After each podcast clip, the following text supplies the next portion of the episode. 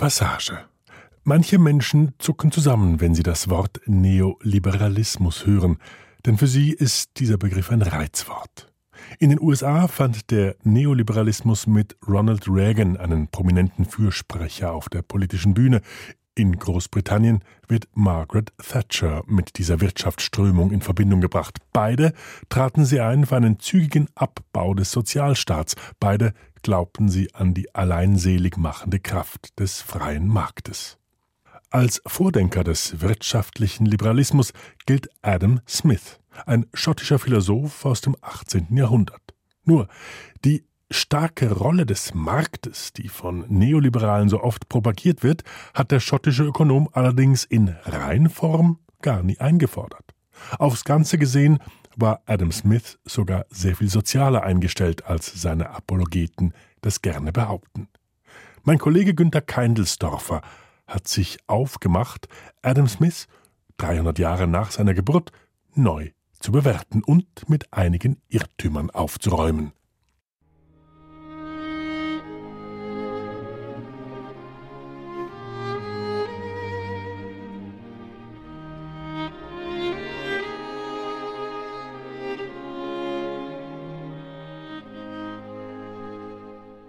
Adam Smith, Scotsman und aufgeklärter Kosmopolit, muss ein einnehmender und kluger, manchmal auch etwas zerstreuter, stets aber ausgesprochen freundlicher Mensch gewesen sein. Dabei war er, rein äußerlich, nicht eben das, was man einen schönen Mann nennt. Obwohl Adam Smith auf sein Äußeres größten Wert legte, wirkte er aufgrund seines Pferdegebisses und seiner rauen Stimme eher abstoßend. Stellt der Grazer Philosoph Gerhard Streminger in seiner lesenswerten Biografie des großen Schotten mit unmissverständlicher Direktheit fest. Die Pariser Schauspielerin Rico Boni soll anfangs sogar gemeint haben, dass Adam Smith hässlich wie der Teufel sei.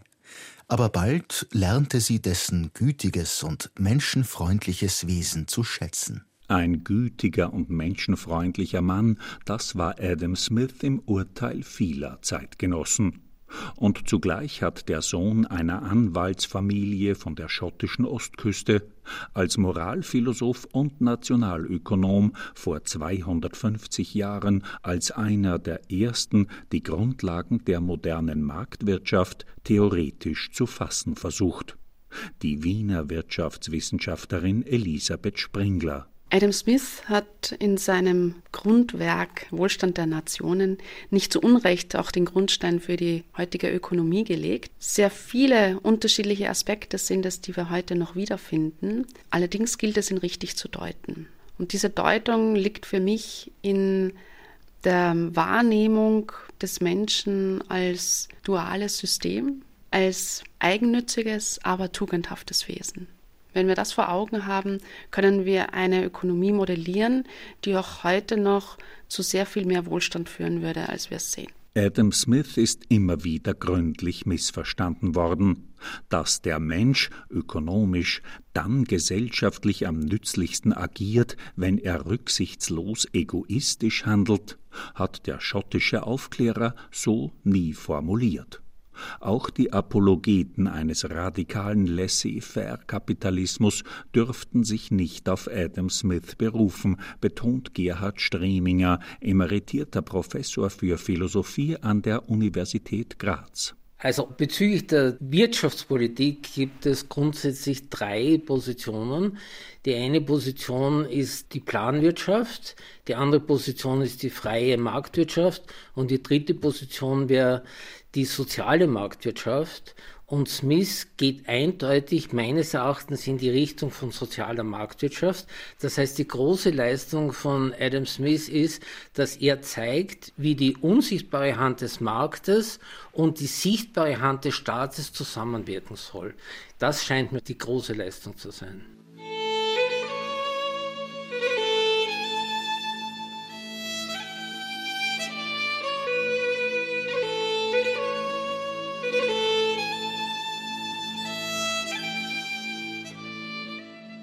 Adam Smith, der Großtheoretiker des Kapitalismus, ist in einer Gesellschaft des Übergangs aufgewachsen.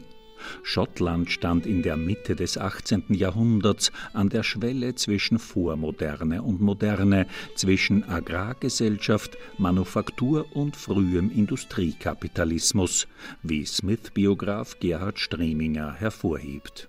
Also Smith ist 1723 geboren in der kleinen Hafenstadt Kirkcaldy. Die Hafenstadt liegt am Firth of Forth, genau gegenüber von Edinburgh war damals von etwa 1500 bis maximal 2000 Menschen bewohnt und Daniel Defoe, der Autor von Robinson Crusoe, kam in den 20er Jahren des 18. Jahrhunderts nach Kirkcaldy und beschreibt die Stadt.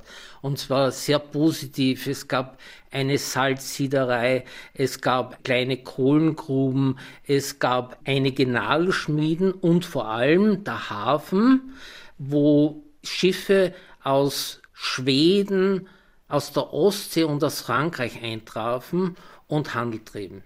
Das alles hat der kleine Adam auf seinen Spaziergängen zum Hafen hinunter aufmerksam beobachtet, um später als Philosoph und Ökonom seine Schlüsse daraus zu ziehen. Margaret Smith, seine Mutter, hat den Knaben liebevoll umsorgt, nach allem, was wir wissen.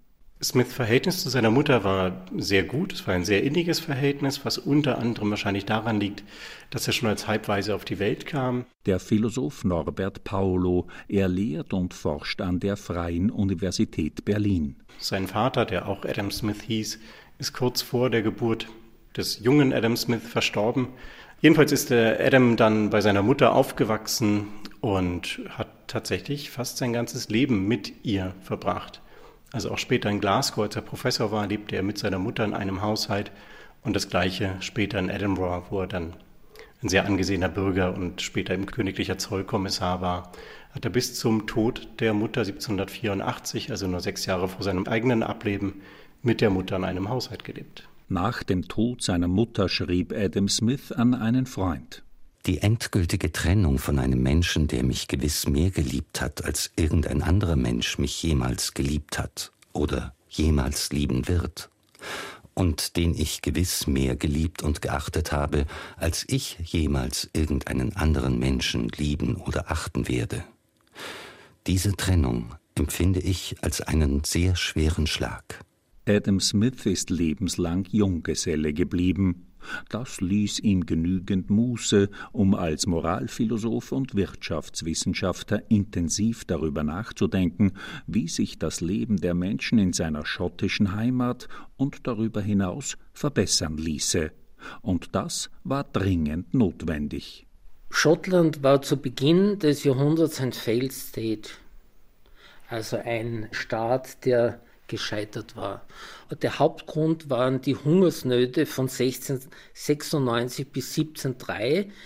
In sieben mageren Jahren sind etwa 10 Prozent der Schotten verhungert und etwa 40 Prozent sind als Bettler durchs Land gezogen. Und aufgrund dieser wirtschaftlichen Schwierigkeiten hat das Land auch die Eigenständigkeit verloren. Im Jahre 1707 wurde nämlich das Parlament in Edinburgh in Westminster integriert. Das war die eine Seite. Aber die andere Seite war, dass das Bildungssystem hervorragend war. Das hängt zusammen mit John Knox, das war der kalvinistische Reformator Schottlands und er hat besonderes Gewicht auf Erziehung gelegt. Und zwar der, der, Grundgedanke oder der Hintergedanke war, dass jeder Schotte die letzte Autorität, nämlich die Bibel, das Wort Gottes, selbst befragen konnte. Und um das zu können, muss man schreiben und vor allem lesen können. Und das hat sich insofern so fortgesetzt, dass es in Schottland fünf Universitäten gab damals, kleine Universitäten, aber immerhin fünf, und in England mit einer sechsfachen Bevölkerung nur zwei, nämlich Oxford und Cambridge. Das schottische Bildungssystem begann sich im Zeitalter der Aufklärung mehr und mehr von seinen calvinistischen Fesseln zu lösen, wenngleich der Calvinismus einflussreich blieb. Es war die Naturphilosophie Isaac Newtons und ihr experimentell rationaler Zugriff auf die Welt, die enormen Einfluss auf Adam Smith und seine Freunde ausübte. Edinburgh, Schottlands Hauptstadt, war im Zeitalter der Aufklärung einer der intellektuellen Hotspots Europas. Das darf man ohne Übertreibung behaupten. Also Edinburgh war ab Mitte des 18. Jahrhunderts das Zentrum der schottischen Aufklärung oder dem, was man heutzutage schottische Aufklärung nennt. Eigentlich wirklich ein Phänomen, weil es weit ab war von allen Zentren des Geistes. Es war weit weg von Paris, weit weg von London. Wahrscheinlich war das genau der Grund dafür, dass es zum Zentrum der schottischen Aufklärung werden konnte, weil es nämlich auch abseits der Einflusssphären von Staat und Könighaus war. Nach der sogenannten Union zwischen Schottland und England 1707 wurde Schottland quasi aus der Ferne aus London verwaltet. Und das führte eben dazu, dass die staatliche Macht in Schottland kaum präsent war. Man hat die Schotten mehr oder weniger sich selbst überlassen, sehr stark benachteiligt, nicht stark repräsentiert in London, aber sie konnten die praktischen Alltagsprobleme im Wesentlichen selbst lösen. Und das haben sie auch gemacht. Das war eine der Triebfedern der schottischen Aufklärung. Und das zeigt sich eben vor allem in Edinburgh zu dieser Zeit, wo zum Beispiel die Juristinnen, auch andere, also eben Philosophinnen, dann später Soziologinnen und solche Leute in allen möglichen Societies und Clubs zusammenkamen, praktische Fragen diskutiert haben und Lösungen entwickelt haben, die man sonst eigentlich in der Administration bündelt, die es eben nicht gab. Also da hat die Bürgerschaft übernommen zum ersten Mal zu der Zeit. Und Edinburgh war eine kleine Stadt, also zu der Zeit ein bisschen über 50.000 Einwohner, deutlich kleiner als London, Paris und vergleichbare Städte. Das heißt hinreichend klein, dass man sich wirklich begegnen konnte, aber auch nicht zu klein, dass zu wenige Leute da sind. Und so gab es tatsächlich den glücklichen Zufall, dass über einige Jahre hinweg nicht nur Adam Smith vor Ort war, sondern eben auch David Hume, James Watt, der eben den Durchbruch bei der Dampfmaschine gebracht hat, etliche wichtige Künstler zu der Zeit, sehr bedeutende Richter, schottische Richter zu der Zeit. Also Henry Home ist so der, der bekannteste, Lord Keynes, ein früher Förderer von Adam Smith. Und auch der Entdecker des Kohlenstoffdioxids war dort, der Pionier der Soziologie war dort, so ging das so dahin. Also sehr viele Leute, die für ihre jeweiligen Felder wirklich Durchbrüche erreicht haben, waren zur gleichen Zeit am gleichen Ort und haben miteinander sich ausgetauscht, Ideen entwickelt. In den 1750er Jahren freundet sich Adam Smith mit dem um zwölf Jahre älteren Philosophen, Ökonomen und Historiker David Hume an. Hume, der Welterfahrenere, nimmt Smith unter seine Fittiche. Smith wiederum hält den von christlichen Kreisen wütend bekämpften Agnostiker Hume die Treue bis buchstäblich in den Tod. Die Freundschaft zwischen Hume und Smith ist eine der wenigen Freundschaften, die die Geschichte kennt von genial begabten Menschen. Und um es mit Aristoteles zu sagen, war das so eine Freundschaft von tugendhaften Menschen. Das heißt, von Menschen, die einander nicht als Mittel zum Zweck verwenden. Das ist tugendhaft nach Aristoteles. 1759 erscheint Adam Smith moralphilosophisches Hauptwerk Theorie der ethischen Gefühle, ein Buch, das ihn schlagartig bekannt macht, auch international. In Deutschland zählen Kant und Lessing, später auch Herder zu seinen begeisterten Lesern. Fünf Jahre später unternimmt Smith als Begleiter eines jungen schottischen Aristokraten eine mehrjährige Reise nach Frankreich und in die Schweiz. In Genf trifft er Voltaire, in Paris führt ihn sein Freund David Hume, damals Attaché an der britischen Botschaft, in die Salons der radikalen französischen Aufklärer ein, in denen Adam Smith herzlich aufgenommen wird, wie Gerhard Streminger hervorhebt. Also das war wirklich ganz herzlich, ganz freundschaftlich. Es gab immer diese großen Treffen von Diderot und Holbach. Jede Woche gab es da Treffen und da war der äh, Smith dabei. Und dann gab es die vielen Salons, die meist von einer Dame geführt wurden. Auch da war Smith dabei, weil er Fremder war, Ausländer war, konnte in alle Salons gehen, sonst war das oft sehr begrenzt. So einig man sich in den Zielen war, es gab doch auch erhebliche Unterschiede zwischen der schottischen und der französischen Aufklärung. Norbert Paulo die schottische Aufklärung unterscheidet sich sehr stark von ihren Pendants in Frankreich oder dann in Preußen. Unter anderem dadurch, dass sie nicht so sehr die hehren Ideale in den Mittelpunkt gestellt hat. Es ging jetzt nicht um Menschenrechte, natürlich war das auch von Interesse, aber das war nicht der Kern der schottischen Aufklärung, sondern die schottische Aufklärung kümmerte sich sehr, sehr stark um wirklich pragmatisch bestehende soziale Probleme. Als ein Kerngedanke kann angesehen werden, dass wirklich der Mensch als Mensch ernst genommen und erkundet wird. Also es gibt einen sehr starken naturalistischen, empiristischen Einschlag. Man versucht wirklich mit empirischen Methoden herauszufinden, wie die Menschen eigentlich so ticken, aber nicht mit dem Ziel, sie zu ändern, anders als in Frankreich zum Beispiel, sie zu besseren Menschen zu machen, sondern das Ziel war eigentlich immer, den Menschen so gut zu verstehen wie möglich, um dann seine Lebensumstände, die Institutionen, in denen er lebt, so zu gestalten, dass er mit seinen natürlichen Anlagen dort möglichst gut leben kann. Das war äußerst pragmatisch und wie gesagt im Kern empiristisch oder naturalistisch.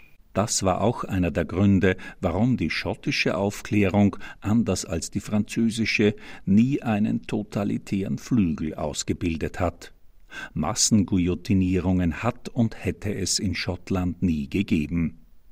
1776 erscheint Adam Smith ökonomisches Hauptwerk Der Wohlstand der Nationen. Seine letzten Lebensjahre verbringt der Philosoph in Edinburgh. Dort setzt er das gesellige Leben fort, das er auch in früheren Jahren geführt hat. Er war, so sagen die Engländer, very clubbable. Das heißt, er ist gern in Clubs gegangen und hat sogar einige Clubs gegründet, zum Beispiel den Literary Club in Glasgow und ein anderer Club, in den er regelmäßig gegangen ist, war der Political Economy Club in Glasgow. Da waren Unternehmer, vor allem die Tobacco Lords, also in Glasgow und auch der Bürgermeister, da war er dabei. Und als er dann 1778 nach Edinburgh gezogen ist, hat er an jeden Sonntag ein Abendessen für seine Freunde zubereiten lassen und da sind sie ohne die Formalität einer Einladung gekommen, aber nicht nur da war er sehr aktiv, sondern er und Joseph Black und James hatten, hatten sich noch im Oyster Club getroffen, in den Oyster Club gegründet. Und das war wahrscheinlich der Club mit den hervorragendsten Gelehrten, der Europa zu bieten hat, denn sie haben zum einen den Begründer der Wirtschaftswissenschaft, dann der Joseph Black war ein Mitbegründer der Chemie, hat unter anderem das berühmte Kohlendioxid entdeckt. Und der dritte war James Hutton, das war der Galilei der Geologie. Er hat 1795 die Theory of Earth geschrieben, der klassische Text der Geologie. In den Clubs, in denen Adam Smith verkehrte, ist es geistvoll, aber auch fidel und heiter zugegangen. Man hat miteinander gegessen und getrunken, man hat aber auch originelle Preise ausgelobt. Preise für den besten Whisky oder die beste Wiege aus einer schottischen Weide zum Beispiel oder eine Auszeichnung für den, der einen undichten Schornstein am besten reparieren konnte. Als Adam Smith im Juli 1790 in Edinburgh starb, blieben eine Vielzahl trauernder Freunde zurück. Der allseits beliebte Philosoph hatte zwar nicht zu den Champions des Schornsteinreparierens gehört, auch als Whisky-Destillateur vermochte er nicht zu brillieren. Dafür hat Adam Smith eine Wirtschaftstheorie hinterlassen, die heute noch in aller Welt diskutiert wird. Seine Mutter, man darf es vermuten, wäre stolz auf ihn gewesen.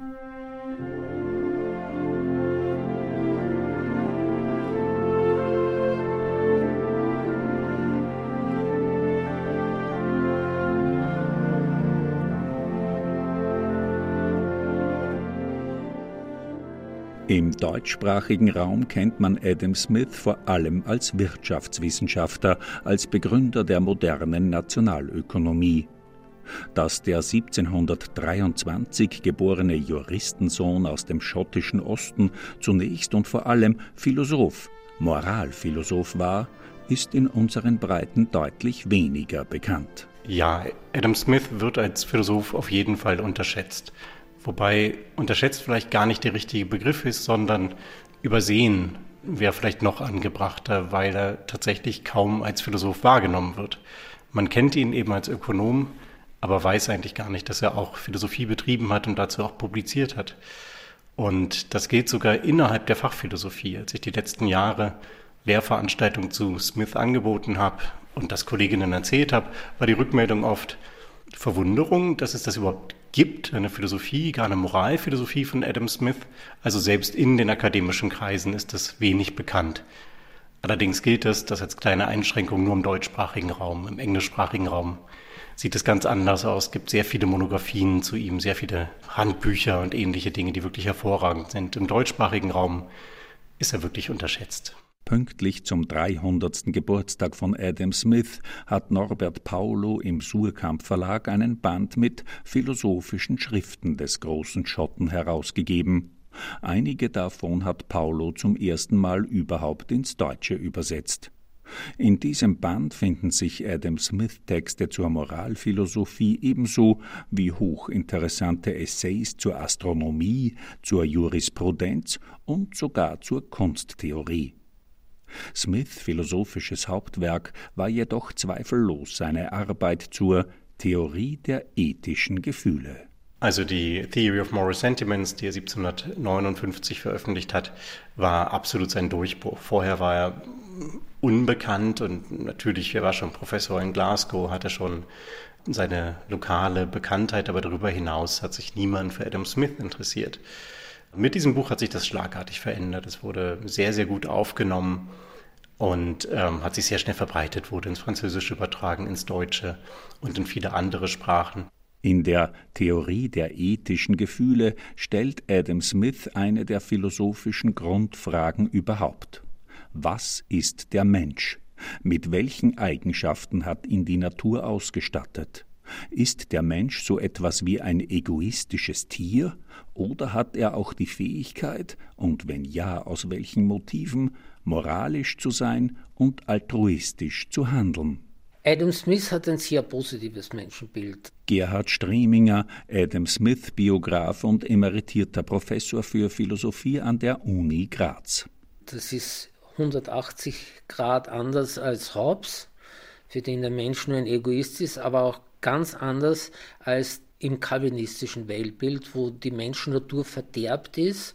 Durch die Ursünde von Adam und Eva ist, befinden wir uns in einem nachparadiesischen Zustand und unsere Natur ist so verderbt, dass nur durch die Gnade Gottes wir moralisch sein können ganz anders miss. Also er meint, unsere Natur oder das Verständnis der Natur führt dazu, dass wir ein moralisches Leben führen können und müssen. Wenn wir das ernst nehmen, wenn wir unsere Antriebe und unsere Neigungen ernst nehmen. Also wir haben die Neigung, moralisch zu sein. Der Mensch ist in Smith Augen ein geselliges, mit altruistischen Interessen begabtes Lebewesen schreibt Gerhard Streminger in seiner bei C.H. Beck erschienenen Adam Smith Biografie. Der Mensch ist ein geselliges Wesen. Das ist ganz wichtig und das geht weit rein in die Geschichte, nehme ich an, Schottlands, weil Schottland auch zur damaligen Zeit noch in Clans organisiert war, in Großfamilien. Und da ist es irgendwie selbstverständlich, dass man teilhat an den Gefühlen anderer, wenn jemand stirbt, wenn jemand geboren wird, wenn jemand heiratet. Das ist irgendwie ganz selbstverständlich. Für uns nicht so einfach zu verstehen. Aber die gesellige Natur kommt wahrscheinlich aus dieser keltischen Tradition.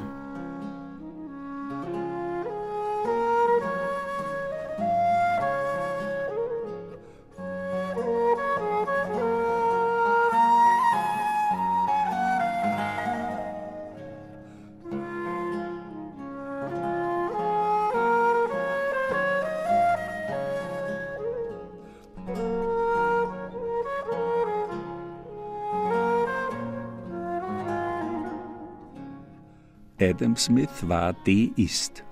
Er ging davon aus, dass Gott in das Naturgeschehen nicht eingreift, zumindest nicht in Form von Wundern. Allerdings offenbare sich der Allerhöchste dem Menschen, wenn man so will, indem der Mensch die Naturgesetze und damit die verborgenen Zwecke, die Gott der Natur eingepflanzt hat, erforscht. Der Deismus war eine philosophische Richtung, die sich im Zeitalter der Aufklärung großer Beliebtheit erfreute. Folgerichtig konzentriert sich Adam Smith in seiner Theorie der ethischen Gefühle ausschließlich auf innerweltliche Fragen, wie Gerhard Streminger betont. Die Aufgabe der Ethik ist, Wege zu diesseitigem Glück zu zeigen. Also da grenzt es sich auch von allen religiösen Ethik schon ab, weil die wollen vorbereiten äh, für ein jenseitiges Leben. Nein, es geht darum, dass in der Ethik Wege zu diesseitigem Glück oder zu einem guten Leben gezeigt werden. Wann sind Menschen glücklich? Menschen sind nur dann glücklich, wenn sie moralisch sind. Da nimmt er eine Idee von Platon auf. Und was heißt moralisch sein für Adam Smith? Es heißt, sich nicht nur für sich selbst, sondern auch für die Sorgen und Nöte anderer Menschen zu interessieren.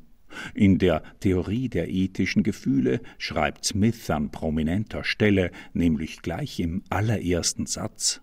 Mag man den Menschen für noch so egoistisch halten, es liegen doch offenbar gewisse Prinzipien in seiner Natur, die ihn dazu bestimmen, an dem Schicksal anderer Anteil zu nehmen und die ihm selbst die Glückseligkeit dieser anderen zum Bedürfnis machen, obgleich er keinen anderen Vorteil daraus zieht, als das Vergnügen, Zeuge davon zu sein. Also der Kerngedanke der Moralphilosophie von Adam Smith ist die Empathie, die Fähigkeit des Menschen, sich in andere einzufühlen. Bei Smith heißt das Sympathie, Sympathy auf Englisch, und es wird im Deutschen üblicherweise als Sympathie übersetzt. Der Begriff ist natürlich ein bisschen irreführend, weil wir unter Sympathie ähm, alltagssprachlich mehr so positive Gefühle verstehen. Also ich sympathisiere mit jemandem. Bei Smith ist aber tatsächlich beides gemeint. Also das Mitfühlen mit positiven wie mit negativen Gefühlen, einfach die ganze Bandbreite. Und da ist das Mitfühlen wahrscheinlich der bessere Begriff oder eben die Empathie, was eigentlich der englische Begriff war für das Mitfühlen. Sympathie, das ist eigentlich Empathie. Also die Teilhabe an der Gefühlswelt anderer.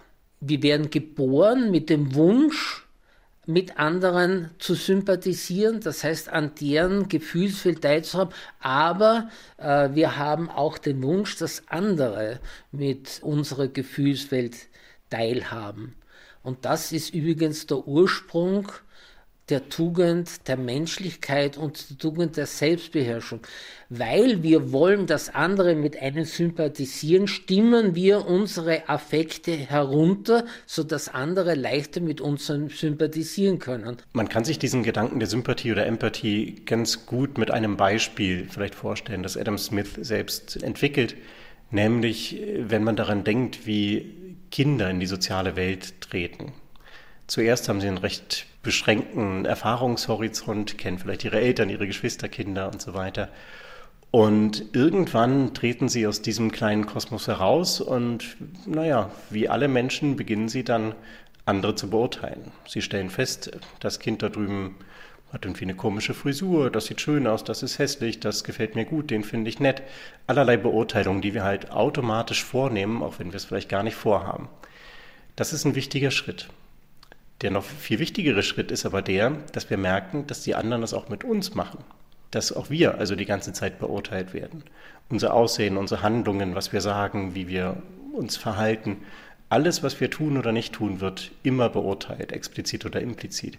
Und das ist ein ganz wichtiger Schritt zu verstehen, wie Empathie oder Sympathie eigentlich funktioniert, weil wir erst, wenn wir diesen Schritt gemacht haben, lernen, dass nicht nur wir so eine Perspektive auf andere haben, sondern andere die gleiche Perspektive auf uns und dass man das irgendwie abstimmen muss. Also ich versuche mich in meinem Verhalten so zu gebären, dass andere mich loben für das, was ich tue, oder es zumindest nicht verteufeln, was ich tue.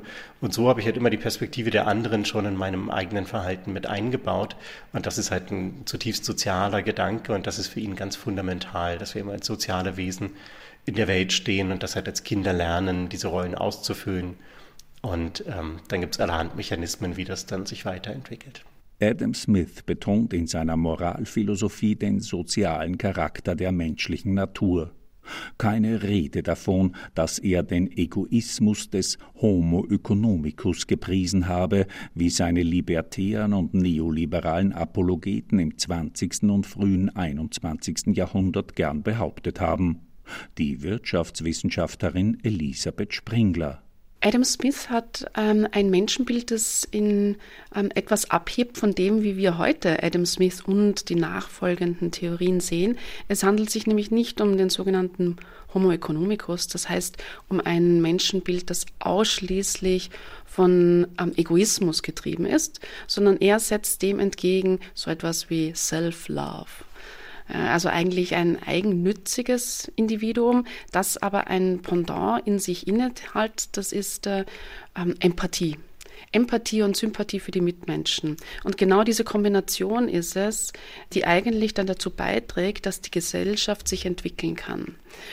Und ähm, in der Ökonomie sehen wir aber später in den Weiterentwicklungen nach Adam Smith hier auch genau die Verkürzung, nämlich die Verkürzung auf das Eigennützige. Element und nicht mehr die Empathie. Man kann wahrscheinlich sagen, dass Smith den Menschen weder optimistisch noch pessimistisch gesehen hat, sondern realistisch, auch wenn das jetzt sehr platt klingt. Der Philosoph Norbert Paulo.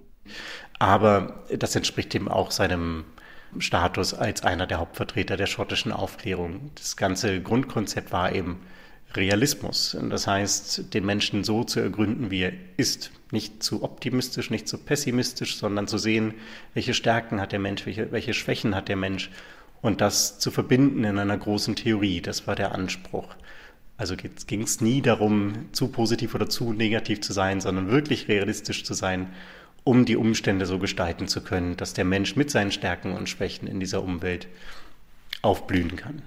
Aus heutiger Sicht sei das Menschenbild des Adam Smith insgesamt allerdings wohl doch zu optimistisch gewesen, findet der Grazer Philosoph Gerhard Streminger. In seiner Theorie der ethischen Gefühle war der schottische Denker davon ausgegangen, dass die Fähigkeit zu Sympathie und Empathie, der Sinn für Fairness und solidarisches Handeln quasi von Geburt an in der menschlichen Natur verankert seien. Streminger sieht das differenzierter. In seiner Adam Smith-Biografie schreibt er, das gilt wohl vor allem für den emotionalen Nahbereich, also für Familie, Freunde und gute Nachbarn.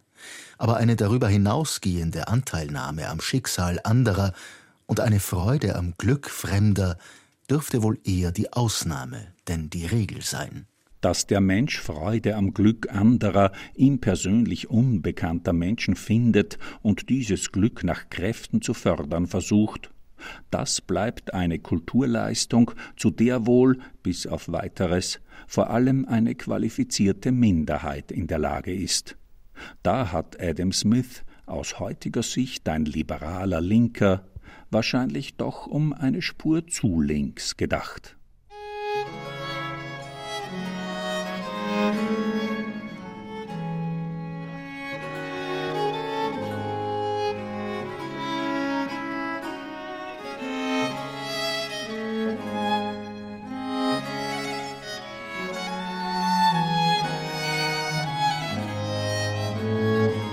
Im März 1776 legt Adam Smith in einem Londoner Verlag sein monumentales Hauptwerk vor, Der Wohlstand der Nationen. Anknüpfend an seine Moralphilosophie beschäftigt sich der damals 53-Jährige in seinem Opus Magnum mit einer der brennenden Fragen seiner Zeit. Und die lautet wie lässt sich in bitterarmen Gesellschaften, wie es die schottische des 18. Jahrhunderts war, der allgemeine Wohlstand mehren? Smith Antwort durch Arbeitsteilung, durch Freihandel und durch die Macht der Märkte, in denen eine Vielzahl von Marktteilnehmerinnen und Teilnehmern auf faire Weise ihre Interessen, Begabungen und Talente zur Geltung brächten indem sie das unter Einhaltung gewisser Regeln täten, beförderten die Marktteilnehmer zugleich das Wohl der Gemeinschaft. Der Wohlstand der Nationen birgt eine ganze Fülle von Ansatzpunkten auch für die heutige Ökonomie. Elisabeth Springler, Wirtschaftswissenschaftlerin. Deswegen ist Adam Smith auch quasi der Urvater der Ökonomie. Es ist das Werk, das als erstes den ökonomischen Gesamtzusammenhang darstellt. Es ist das Werk, das das erstmals diese breite Ökonomie hat und damit so viel ermöglicht, was schlussendlich von ganz unterschiedlichen Personen in der ökonomischen Strömungen ähm, sehr verengt und verkürzt ist im jeweiligen Blickwinkel wiedergegeben wird. Aber für mich ist ähm, der Wohlstand der Nationen ein Werk, das in der damaligen Zeit bahnbrechend ist das für heute sehr viele gute Ansätze bringt, aber auch sehr viele offene Punkte, sehr viele Lücken aufweist, die natürlich in der heutigen Gesellschaftsstruktur nicht mehr so anzuwenden sind. Die unsichtbare Hand des Marktes. Das ist die Metapher, die die meisten Menschen mit dem Namen Adam Smith verbinden. Diese unsichtbare Hand, so wird die Metapher im Allgemeinen verstanden, organisiere die Verteilung von Waren und Gütern effizienter als jede andere Form des Wirtschaftens. Das Interessante daran ist, Adam Smith hat die Formulierung ganze dreimal verwendet, nicht öfter, zweimal in seinen Schriften, einmal in den Vorlesungen. Warum wird das Sinnbild von der unsichtbaren Hand dann seit zweieinhalb Jahrhunderten immer wieder verwendet und zitiert? Der an der Freien Universität Berlin lehrende Philosoph Norbert Paulo. Man kann wahrscheinlich sagen, dass das gesamte Werk von Smith wirklich voll ist von Passagen, in denen gesellschaftlich Nützliches geschieht, ohne dass es irgendjemand beabsichtigt hat. Und das steckt hinter dieser bekannten Rede von der unsichtbaren Hand des Marktes. Also, dass da irgendwas passiert, der Markt sich irgendwie selbst reguliert und keiner weiß so richtig warum, solange nur die Menschen eigennützig unterwegs sind und von außen nicht reguliert wird. Das ist wirklich eine Idee, die sich bis ins kulturelle Bewusstsein durchgesetzt hat bis heute, die Smith aber natürlich nie so formuliert hat. Also das ist sonnenklar und würde, glaube ich, auch niemand bestreiten, der das Werk ein bisschen kennt. Was ich finde bei Smith ist halt wirklich dieser Gedanke, dass es möglich ist, dass Gutes entsteht, auch wenn man es gar nicht anstrebt. Der Gedanke ist aber natürlich relativ trivial. Der sollte jetzt niemanden wirklich vom Hocker hauen. Und das hat auch Smith so gesehen. Deswegen hat er ihn wahrscheinlich auch nur relativ versteckt untergebracht, tief in einer Diskussion eines ganz anderen Themas. Also das ist gewiss kein Kerngedanke seiner Ökonomie. Gerhard Streminger, emeritierter Professor für Philosophie an der Uni Graz, hat sich ein halbes Forscherleben lang mit dem Werk von Adam Smith beschäftigt dem ungeregelten Spiel der freien Marktkräfte und damit einem ungezügelten Kapitalismus habe Smith nie das Wort geredet, analysiert Streminger. Also ich glaube, die große Bedeutung besteht eben darin, dass Smith zeigt, dass sowohl die unsichtbare Hand des Marktes notwendig ist, als auch die sichtbare Hand des Staates und diese müssen ineinander wirken. Und das führt am ehesten zum Wohlstand der Nationen. Also es gibt Positionen, die auf den Markt verzichten wollen, aber ich glaube, die sind alle gescheitert. Äh, die, diese kommunistischen Experimente sind gescheitert. Aber es gibt auch die Position, dass man sagt, der Staat ist das Problem und der Markt ist die Lösung. Das sagen die Neoliberalen. Aber auch das ist nicht Smith, sondern Smith sieht eben die Verbindung als notwendig. Eine Interpretation der Smithschen Wirtschaftstheorie, die auch Norbert Paulo, Philosoph an der FU Berlin, teilt. Immer mehr Privat, immer weniger Staat. Dieses neoliberale Dogma dürfe Adam Smith nicht zu seinem Grundzeugen aufrufen. Wenn man den Neoliberalismus so versteht, kann er sich definitiv nicht auf Adam Smith berufen. Jeder und jede, die auch nur mal eine Zeile wirklich im Werk da gelesen hat, muss das eigentlich verstehen. Und ich hoffe, mit dem Band bei Surkamp ein bisschen dazu beizutragen, das auch zu sehen, dass Adam Smith eben nicht nur dafür argumentiert hat, die Märkte in Ruhe zu lassen, sondern auch für ganz viele andere Dinge. Und auch im ökonomischen Hauptwerk steht sehr, sehr viel drin über Beschränkungen des Marktes und Genau genommen ist es so aufgebaut, dass es wenige Bereiche gibt, in denen der Markt unbeschränkt sein soll. Über die schreibt er dann halt. Alle neoliberalen Interpreten von Smith berufen sich auf eine Stelle im Wohlstand der Nationen und das geht ungefähr so, nicht vom Wohlwollen. Nicht vom Wohlwollen des Metzgers, Brauers und Bäckers erwarten wir das, was wir zum Essen brauchen, sondern davon, dass die Angehörigen dieser Berufsstände ihre eigenen Interessen wahrnehmen. Und jetzt ist der Fehler aller neoliberalen Interpretationen, dass sie Selbstinteresse mit Eigennutz oder Egoismus gleichsetzen.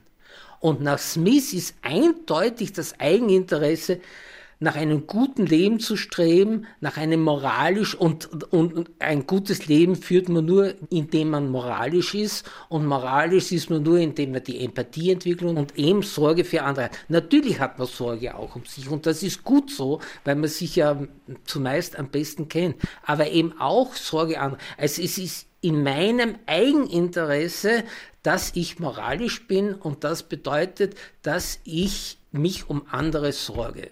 Und das ist der große Fehler aller neoliberalen Interpretationen, dass sie das Eigeninteresse von Smith mit Eigennutz gleichsetzen.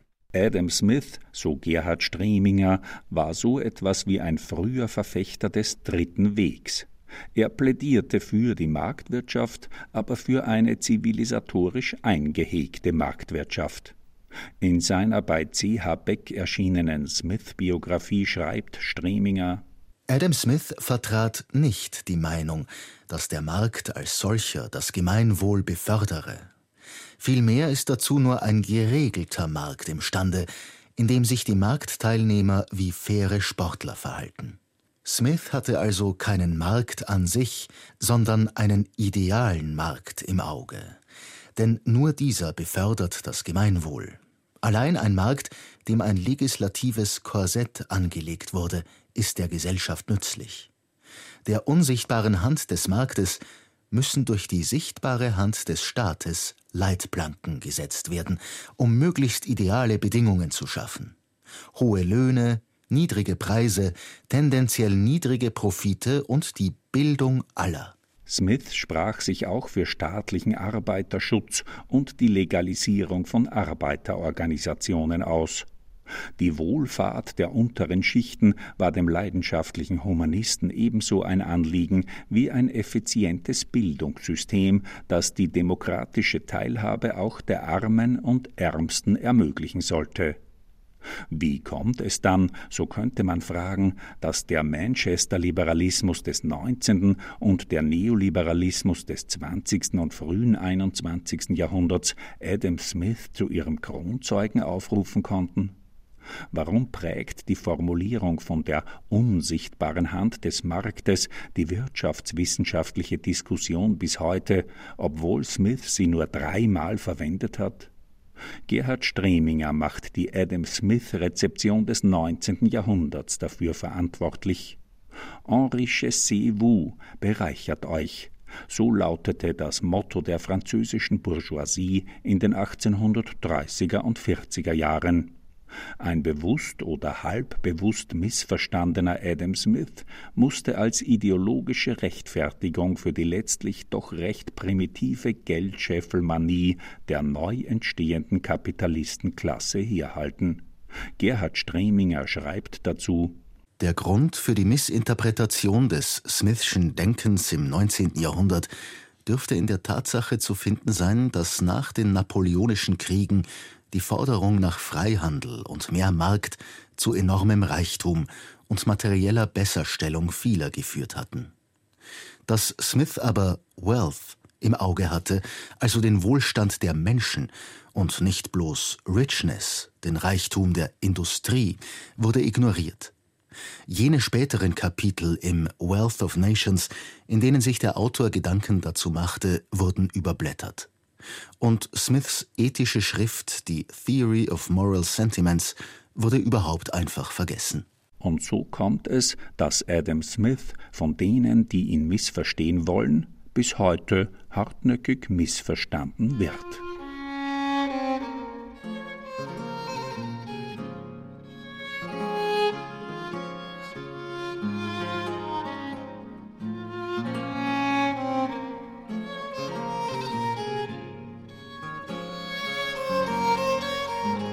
Ausführlich beschäftigt sich der schottische Aufklärer im Wohlstand der Nationen auch mit den Segnungen der Arbeitsteilung.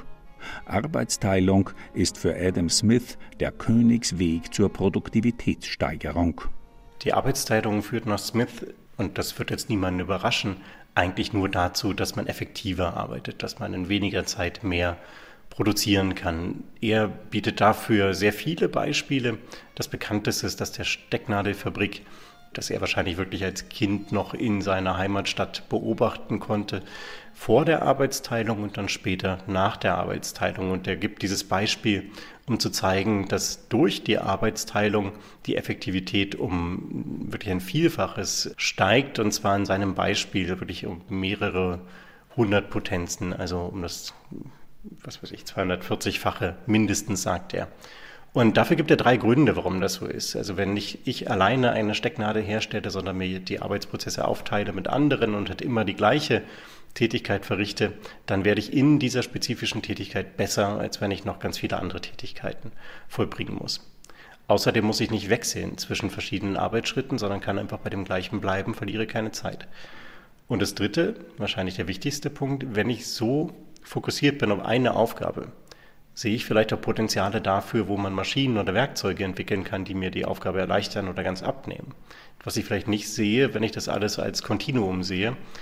Und so führt es halt dazu, dass man Werkzeuge und Maschinen entwickeln kann, die bestimmte Arbeitsprozesse einfach automatisieren oder erleichtern. Adam Smiths Wirtschaftstheorie war gegen den Merkantilismus gerichtet, gegen jenes protektionistische Wirtschaftssystem also, das absolutistische Herrscher seit dem 16. Jahrhundert in ganz Europa etabliert hatten. In merkantilistischen Systemen ging es darum, möglichst viele Waren auszuführen und möglichst wenige einzuführen. Die systematische Schaffung von Handelsbilanzüberschüssen sollte die jeweils eigene Wirtschaft stärken und die anderer Nationen schwächen. Dem setzte Adam Smith seine Idee des Freihandels entgegen. Der Freihandel schaffe mehr Wohlstand für alle, meinte er.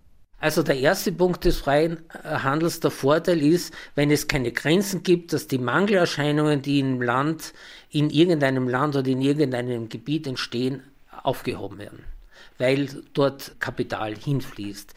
Zweiter Punkt ist, dass jedes Land die natürlichen Vorteile entwickeln kann weil es nicht gezwungen ist, alles zu erzeugen. Das Beispiel, das Smith da immer wieder bringt, ist Frankreich und Schottland. Frankreich äh, ist prädestiniert für die Weinzucht Schottland ist prädestiniert für die Schafzucht. Natürlich könnten auch Schotten äh, gute Trauben ziehen mit erwärmtem Mauerwerk und Mistbeeten, aber nur eine Flasche Wein würde dann ungefähr 20 Mal so viel kosten wie aus Frankreich. Also ist viel besser für alle, dass sie Handel treiben. Das heißt, die Schotten verkaufen ihre Wolle in Frankreich und die äh, Franzosen äh, liefern, liefern Wein nach Schottland. Das ist der zweite Vorteil. Und der dritte Vorteil, das ist die Hoffnung, dass damit der ewige Friede entsteht durch die gegenseitige Abhängigkeit. Die Diskussion von Wandel durch Handel ist eigentlich eine Idee von Smith, äh, so viel ich weiß, äh, dass eben durch die Verflechtung es irgendwie unmöglich wird, dass Völker oder Nationen äh, gegeneinander Krieg führen werden. Adam Smith Freihandelstheorie, die den Nachbarn im Gegensatz zum Merkantilismus nicht als Feind, sondern als Partner versteht, weise aus heutiger Sicht einige blinde Flecken auf, analysiert die Wirtschaftswissenschaftlerin Elisabeth Sprengler. Adam Smith hat die Bedeutung von Machtverhältnissen überhaupt nicht ähm, integriert. Das heißt, ähm, er geht immer davon aus, dass ein ökonomischer Austausch alles andere überwindet. Er geht immer davon aus, dass es keinen autoritären Staat gibt. Es geht immer davon aus, dass es keine auch ökonomischen Machtverhältnisse gibt. Für ihn bedeutet zum Beispiel ein freier Markt auch, dass es viele kleine Anbieter gibt, die auch nicht über Marktmacht verfügen. Er sagt zwar, dass auch Unternehmen sich wahrscheinlich zusammenschließen wollen oder gerne zusammenschließen würden und dann vielleicht etwas anstreben wie eine Kartellmacht. Da gibt er auch den eindeutigen Auftrag an den Staat, diese Kartellmacht oder Monopolmacht zu zerschlagen. Das ist damit auch eine aktive Aufgabe des Staates. Ähm, wenn er jetzt davon ausgeht, dass alle Länder gleichermaßen dieses Smithsche Weltbild haben, dann könnte es tatsächlich einen gleichen und gleichgewichtigen freien Handel geben. Nur das entspricht eben nicht der Realität. Selbst in ähm, einer Kolonialstellung oder Kolonialmacht habe ich eben keine freien und gleichwertigen Verhältnisse, sondern ich habe äh, Machtbestrebungen, die dahinter stehen. Das ist auch der Grund, warum Freihandelsabkommen bei globalisierungskritischen Organisationen wie ATTAC heute kritisch gesehen werden. Elisabeth Springler hat Verständnis dafür. Heute ist es genauso, wir nennen es nur anders. Es ist halt jetzt die Macht der Konzerne. Es, multinationale Konzerne haben eine quasi Kolonialmacht, weil sie in ihren jeweiligen Außenstellen zumeist eine Expansion vorantreiben, die eben genau das Gleiche bewirken soll, entweder den Aufbau neuer Märkte oder einen Kostenvorteil. Und beides ist das, was wir auch in den Kolonialmächten gesehen haben. Und Adam Smith, das dürfe man nicht vergessen, stand dem Kolonialismus seiner Zeit kritisch gegenüber, betont der Smith-Biograf Gerhard Streminger. Also den Kolonialismus hat er scharf kritisiert. Und zwar in einer Schärfe, äh, dass man sich wundert, warum das heute nicht diskutiert wird. Da wird den Aufklärern vorgeworfen, dass sie viel zu wenig auf diesen Punkt geachtet hat aber er nennt die Völker, die da unterdrückt werden, Völker von Helden, die vom Auswurf unserer Gefängnisse unterdrückt werden, aufgrund der Torheit nach Gold und Silber nachzujagen. Also viel schärfer kann man es kaum sagen. Das ist die Ethik. In der Ökonomie vertritt er allerdings die Globalisierung. Also er ist der Meinung, dass auch für alle Völker, also auch für diese Völker, für alle Völker ähm, äh, der Freihandel etwas bringt, gut ist, Sicherheit bietet und sie können ihre natürlichen Vorteile ausnützen. Allerdings betont er, dass der Freihandel behutsam eingeführt werden muss, damit sich die Menschen sozusagen anpassen können an diesen Zustand. Und das ist nicht geschehen. Und das würde er sicher ganz scharf kritisieren in der heutigen Zeit zwar für die Globalisierung, aber nicht für die abrupte Einführung des freien Marktes.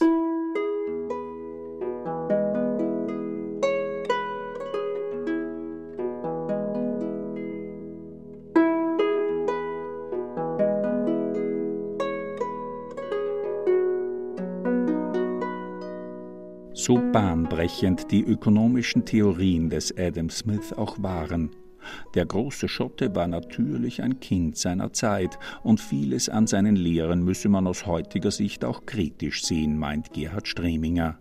Die Ökologie zum Beispiel spielte zu Smiths Lebzeiten noch keine Rolle. In seiner Werttheorie berücksichtigt er die Natur nicht, sondern nur menschliche Arbeit ist wertschaffend. Ich glaube, das ist ein Gedanken, den er von Locke übernommen hat. Ja, das muss man heute sicherlich erweitern und kritisieren. Adam Smith war ein Theoretiker des gerade sich erst herausbildenden Industriekapitalismus. Darauf weist die Wirtschaftswissenschaftlerin Elisabeth Springler hin.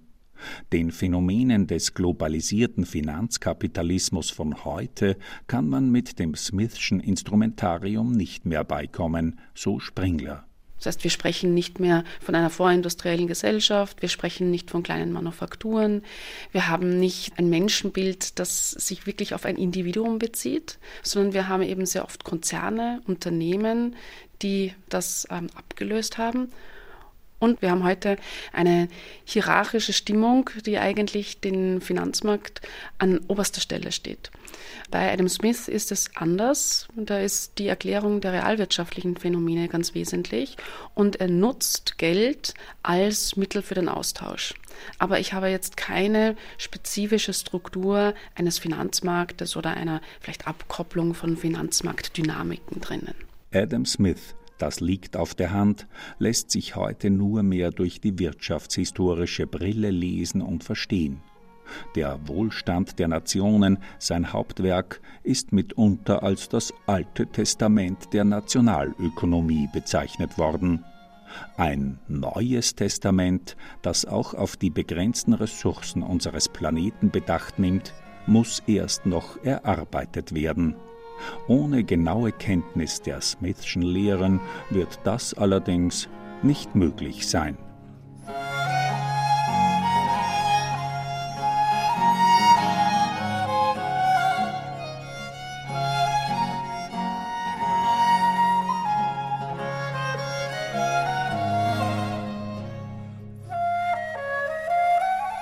Adam Smith, Kapitalist mit sozialer Ader, Sie hörten eine Passage von Günter Keindelsdorfer.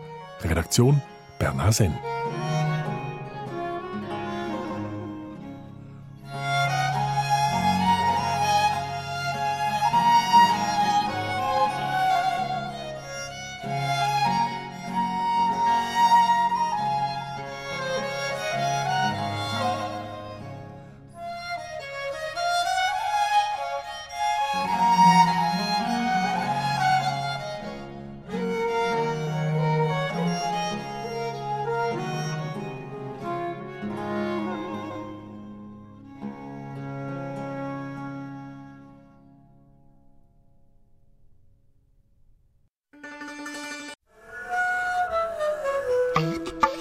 SRF.